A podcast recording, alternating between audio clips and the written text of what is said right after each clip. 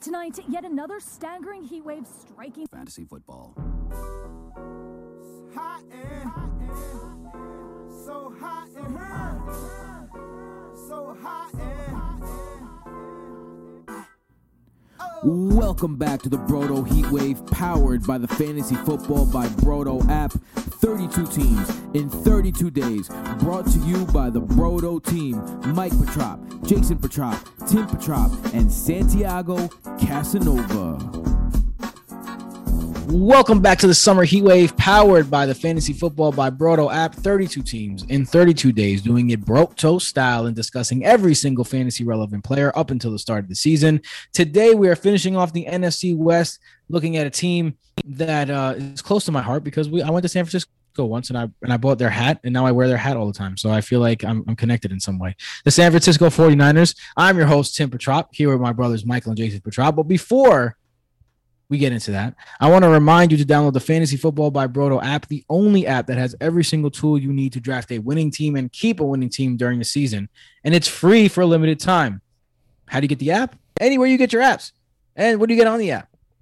Fantasy player cards, which is basically fantasy profiles in a much more, you know, dynamic and interactive way. Who to draft tool, player comps, podcasts, consistency charts, game logs, coaching tendencies, articles, rankings, waivers, and every single statistic you need to exceed, including advanced statistics, uh, exclusive statistics as well that you're going to only find here true throw value, true target value, true performance value, rushing yards over expected, and points per opportunity, including touchdowns, and so much more. Free for a limited time to our patrons over at because of our patrons, excuse me, over at patreon.com slash broto fantasy. There's they are what keeps this thing moving. There's what keeps the money coming in so that we can spend the money uh, on the product. Join now to support the show and the app, please. But most importantly, join the join the community. The community on Discord is one of the best you can be in, um, in my opinion, the best. Play in leagues with the Broto Bros. Get an extra podcast per week, waiver podcast, private team consultations, free giveaways, and so much more. And as always, the Broto Hub is brotofantasy.com where you can find all things Broto. Now, usually here's where I tell you about the offensive outlook and I tell you about the head coach and the OC and blah, blah, blah. We understand Kyle Shanahan. And last year, anything from last year, throw it out the window. This was literally the most injured team in football last year, bar none. They were like historically injured. Almost every good player was out. It was really, really bad. So they get a little bit of a reset this year. And not only do they get a reset on on our projections, they press the reset button on their quarterback position. And the question is, when does it change? Does it even change this year? How do they treat Trey Lance? Because Trey Lance, we saw him in the preseason game. A lot of people shared his 980 yard bomb in that first preseason game, but not a lot of people shared a lot of interceptable balls that didn't get intercepted, a lot of bad decisions. Uh, And you know, you have to think this is this kid had didn't even play last year. Um, he's from a small school. He has to get adjusted for sure. That's why I'm thinking that if you're banking on Trey Lance to start sooner rather than later in San Francisco, I think that might be a bad bet because Jimmy Garoppolo is a good quarterback who can run this offense very well. He's going to do that with a team around him that's so very good. So the odds of them going on a three game losing streak and needing to turn to Trey Lance is very low. So, how are you taking a look at this quarterback situation? Because I feel like if Trey Lance does start, he has the possibility to win people leagues. Jimmy G, on the other hand, can be, you know, you know, decent. He can be a, a, a streamable starter. But the quarterback position itself is so important to these guys outside. So with that being said, how do you see this quarterback battle playing out, Jason? I concur with what you said in that. Look, Jimmy G has been a streamer at times. He's been a solid like quarterback, high end quarterback too at times with Kyle Shanahan. You're not trusting him if he's the quarterback, but I love Trey Lance whenever he becomes the quarterback. Because if you can have a Jimmy G like high end QB2 throwing performance on throws that aren't too difficult, because Shanahan likes to make the game easy for his quarterbacks. He utilizes his tight end, of course. He utilizes short routes. Like this is what Deebo Samuel and George Kittle and Aiyuk, like all these guys are made to do these things, make it easy on the quarterback. So if you're if you have a rookie quarterback who's able to do that, who also is 6'4", 227, and at 11 rushing 1100 rushing yards and 14 touchdowns in a college season, that's points, baby. Like sky is the limit. Because when you have also add in that you have Aiyuk, Kittle, Samuel, Mostert, Sermon, Sanu, fucking Jalen Hurd and Richie James. Like when you have that many people at your disposal too, I I can't wait for the day that Trey Lance is named the starter. And I wouldn't be surprised if this is like a Dolphin situation last year, where Ryan Fitzpatrick was doing a decent job, but he got benched anyway for Tua. Like at some point, Huh. it's like, you know what? Let's bring in the young guy. Let's see what our team can do with him while there's still time left in the season. And right now, you kind of have to pay up a little bit for Trey Lance, but not a lot. It's not like you're drafting him as a top 12 quarterback. I love, I've mentioned this in the past, I tweeted about it. Draft Trey Lance, draft Kirk Cousins. You're going to have a quarterback one. If you look at the Vikings opening schedule, it's Cincinnati, Arizona, Seattle, Cleveland, Detroit, Carolina, Dallas, and then it gets a little tougher with the Ravens, Chargers, Packers, Niners. Those first six, seven games are beautiful for Kirk Cousins. Then you bring in Trey Lance, who's gonna fucking run all over his competition and, and let Aiyuk, Samuel, and Kittle just make plays for him. Kittle is the yak king. Leave your draft with those two and you're set. Like I that's my strategy if I'm not grabbing a high end quarterback.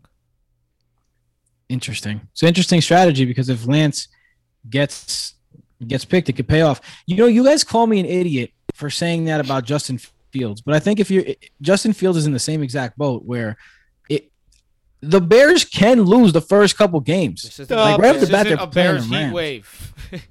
But, but you're looking at those two guys because when you're taking when you're taking Trey Lance in this draft, you're staring Justin Fields in the face as well. Like those two guys are probably who you're picking from in that range if you're going to pick a quarterback there.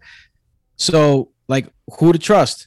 And I'm just trusting Justin Field a little bit Fields a little bit more because I know that Justin Fields is going to start in my opinion at least. Um this is an interesting wide receiver room as well because lots of talent. This is not this is not a, a wide receiver corps. This this wide receiver corps has been built through their draft and has been really done well. Brandon Aiyuk, I remember one scout calling him the next Julio Jones um, in the draft, and I was like, whoa, whoa, whoa, whoa. And then I asked my friend Sofo, the twins know Sofo. Um, I asked Sofo, what do I, what about this kid Aiyuk? Because he went to Arizona State, and he was like, yo. And Sofo's a very big sports fan. Like he he analyzes sports. He's a sports doctor. He's like, yo, Brandon Aiyuk is the truth. So it, it gave me a lot of. I had a lot of Aiyuk shares last year. I had a lot of I had a lot of Aiyuk going into the year. He ended up being great. Deebo Samuel, he's hurt. He has a very specific skill set, but he could also be great. And then we're going to talk about George Kittle as well. But these two wide receivers, how do you look at them? Because if Trey Lance comes in, their value could go down. I think their value is higher with Jimmy Garoppolo under center. So how are you looking at these two guys? Yeah, the Michael. issue the issue with the the um San Francisco offense that everyone likes to point out is um is volume and they need to be efficient. Jimmy Garoppolo was not efficient last year. He was 29th in true target value when he was healthy and playing. The year prior he was ninth in true th- target value. And that was when George Kittle was very good when healthy. Deebo Samuel was good when healthy. Now we have Brandon Aiyuk, Deebo Samuel, and George Kittle. And Brandon Aiyuk was a star in his rookie season, boyos. Five wide receiver one performances was tied for sixth in the league despite playing in only 12 games, which is just super impressive for a rookie. And yes, this was without a healthy Kittle. This was without Deebo. This was with a team that Aiyuk was force fed the ball a bit.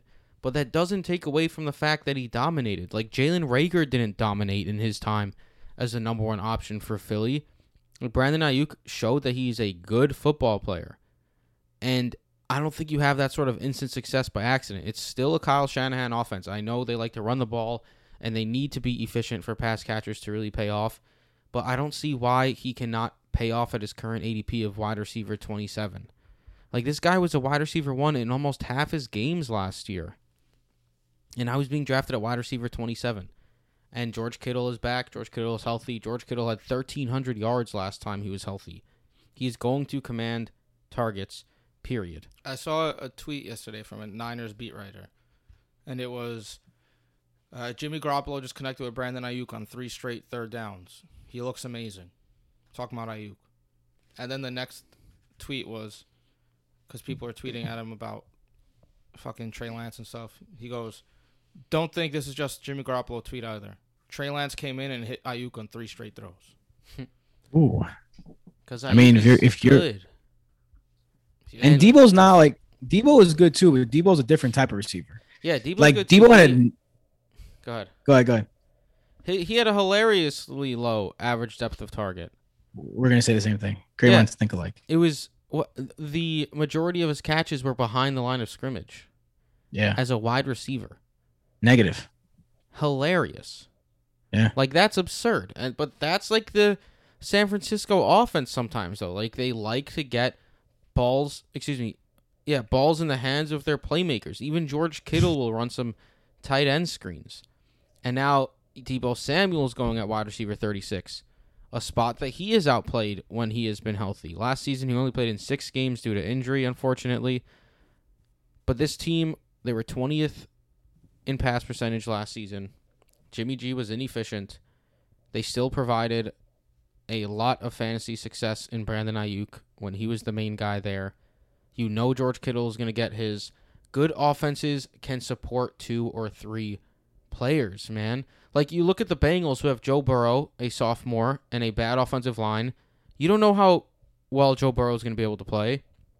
And you have three receivers all being drafted within the top 30. And everyone says they're they are going to be a good enough offense where they can all be drafted in the top 30 and it'll make sense. They'll all be able to pay off. Why can't a Kyle Shanahan San Francisco offense that has shown it could be a powerhouse offense and efficient provide a spot where George Kittle, Brandon Aiyuk, and Deebo Samuel are all viable each week? I don't think that's out of the question. And at their ADPs, I think Brandon Aiyuk at wide receiver 27 is a good pick. I'm a little more hesitant taking Deebo Samuel, although I have a couple times with his wide receiver 36 ADP because he's certainly better than that. It's just about injury and how he's going to acclimate in that offense now with Aiyuk and Kittle. I do think Aiyuk is more of an alpha type receiver, and I think he's going to be the number one receiver in that offense. And Kittle's going to get his. There's no denying that. But I do think all these guys provide some value at their at their current ADP, and I think it's a little overdrawn. All this you can't trust this San Francisco offense to to be good enough for these guys. Like it doesn't need to be that good of a passing offense to provide two players surpassing wide receiver 27 and 36. Let's be real. I think Michael. I think the, the problem is though that you're not talking about the third player that they're gonna have to to get in the in the mix, and that's George Kittle, because I am talking about George Kittle. George Kittle's going to get his period. That But doesn't yeah, but mean how- Aiyuk and Deebo are are just going to be phased out of the offense. no, no, definitely not. But are they gonna be guys where if you're picking them in the sixth round, you're picking them uh, amongst other guys who can really contribute. You're picking them.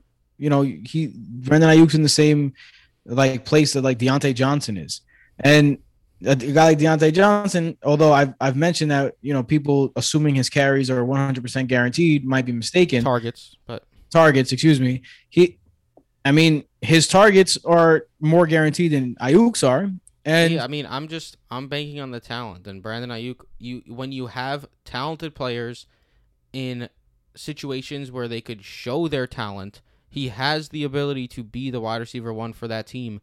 And the wide receiver one for that team, even if it's the wide receiver two, technically behind George Kittle, I still think Brandon Aiyuk could be better than wide receiver 27. Like I think he could be a weekly wide receiver 2 with wide receiver 1 upside. Sure, maybe he'll let you down a few games here and there, but all NFL wide receivers let you down a few games here and there. Allen Robinson is a no-brainer third round pick and like 40% of his games he's going to end as wide receiver 40 or worse because of quarterback play. That's how it works every single year. You're not going to get these perfectly consistent players. And in this instance, I'm just Unless betting on the Chris Carson. talent. I'm betting on the talent that Brandon Aiyuk, who showed that he could be a star his rookie season, isn't just going to digress his sophomore year into a barely usable fantasy asset. I think I'm I'm I'm, I'm worried.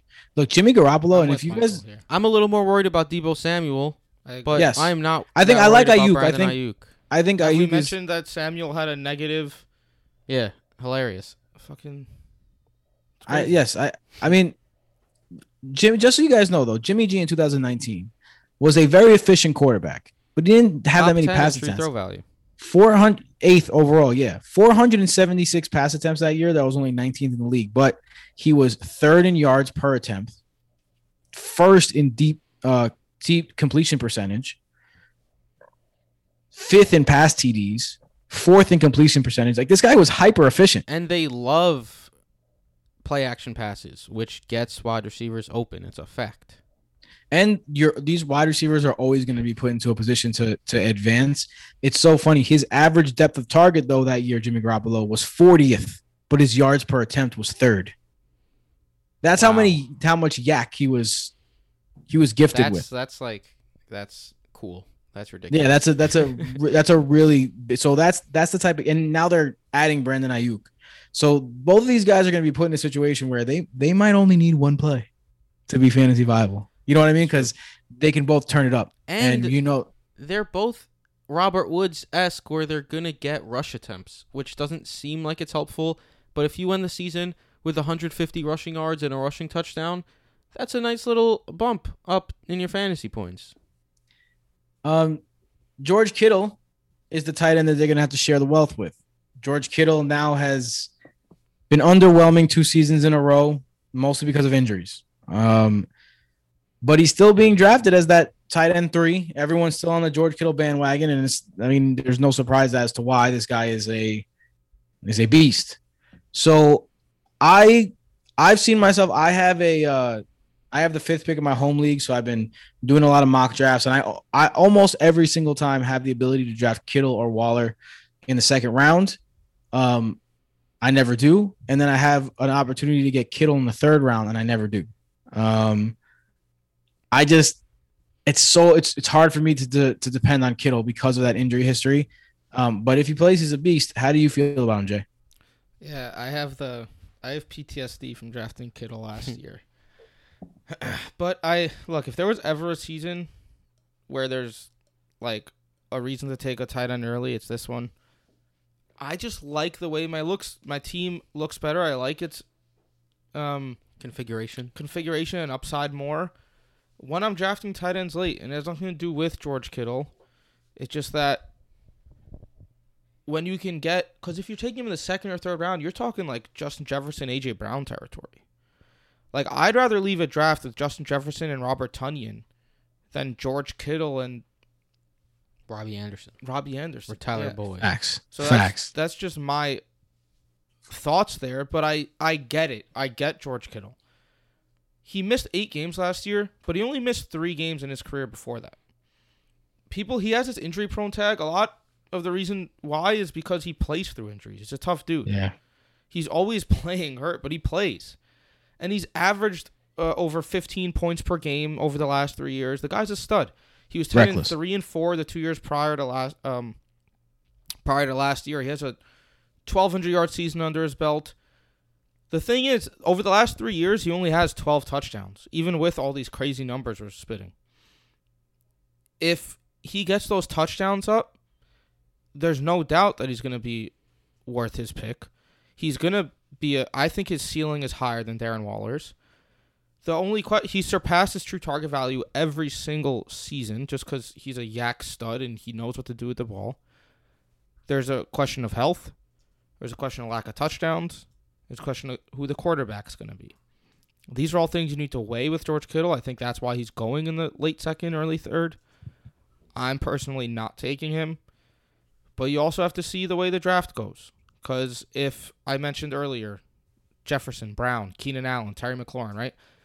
Allen Robinson. You never know how a draft is going to go. If those guys all go before you, and then you're looking at Kittle or like CEH, then maybe I'd take the chance on George Kittle.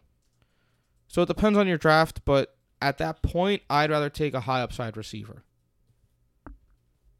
Yeah, I'm with you. I'm with you. Mike, how do you feel about it? Yeah, I'm all about the uh, top end tight end this year, and Kelce, Waller, or Kittle. I think it makes a lot of sense. um, and you could configure your team nicely. Even like I know Jason says like a Tonyan Jefferson compared to like a Boyd or um or Kittle. I I mean I'm I'm I like the seesaw running back approach, running back stock up on tight end, wide receiver, and then grab running backs later. If it's like a Kittle and like Chase Edmonds compared to like a Tonyan and Jefferson or something, then like I don't know. I'm I'm not super against being the Kittle side there. I think he has huge upside, and we saw last year what being a top end tight end can do for your team. I mean, George Kittle and Darren Waller both had terrific win rates in almost every single league that you had them, and any whether it's standard PPR, half PPR, tight end premium especially, because there was just such an advantage to have those guys there who completely dominated the rest of the league in the tight end position. So I think if you have a guy like George Kittle who has that ability and he stays healthy and really ends up being that star, it'll be very very helpful for your team. And let's not let's get real. Throughout the season there's going to be waivers, you're going to find the wide receiver, you're going to find the running back. It's not like the team you leave your draft with is the team. That's why people hate zero RB or seesaw RB approaches because it looks uglier when you leave the draft. So be it. That's what waivers and trades and such are for. Michael's never been one to have a pretty team during the draft, but he's always one to be in the playoffs and and and be vying for a championship. Um, Michael's teams are often not pretty after the draft because he's he does exactly what he says, but they're always deep. Um, tr- this running game is an interesting one because we know Kyle Shanahan likes to, Ty- Kyle Shanahan, excuse me, likes to spread the wealth around.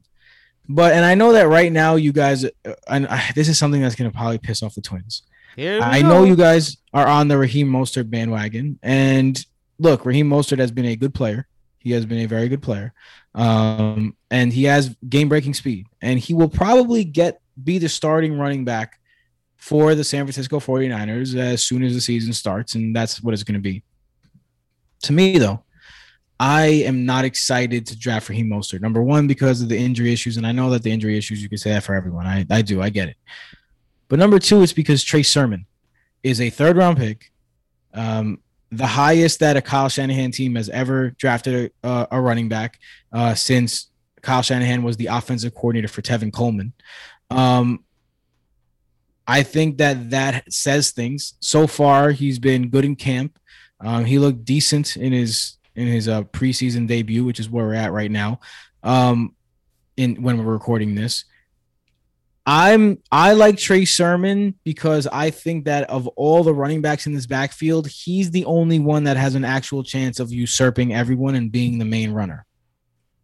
I I think that we've seen how they they've seen we've seen how they use Mostert. They use him in a part time role because he's fragile. He's a smaller guy. He's, he's a speed guy, but he's explosive. And when he's playing, you you you start him. I mean, you Um, say part time role, but he's still like the starter, and he still gets a good amount of carries. Yes, yes. I mean, for the that for that system, he gets the most carries, one hundred percent.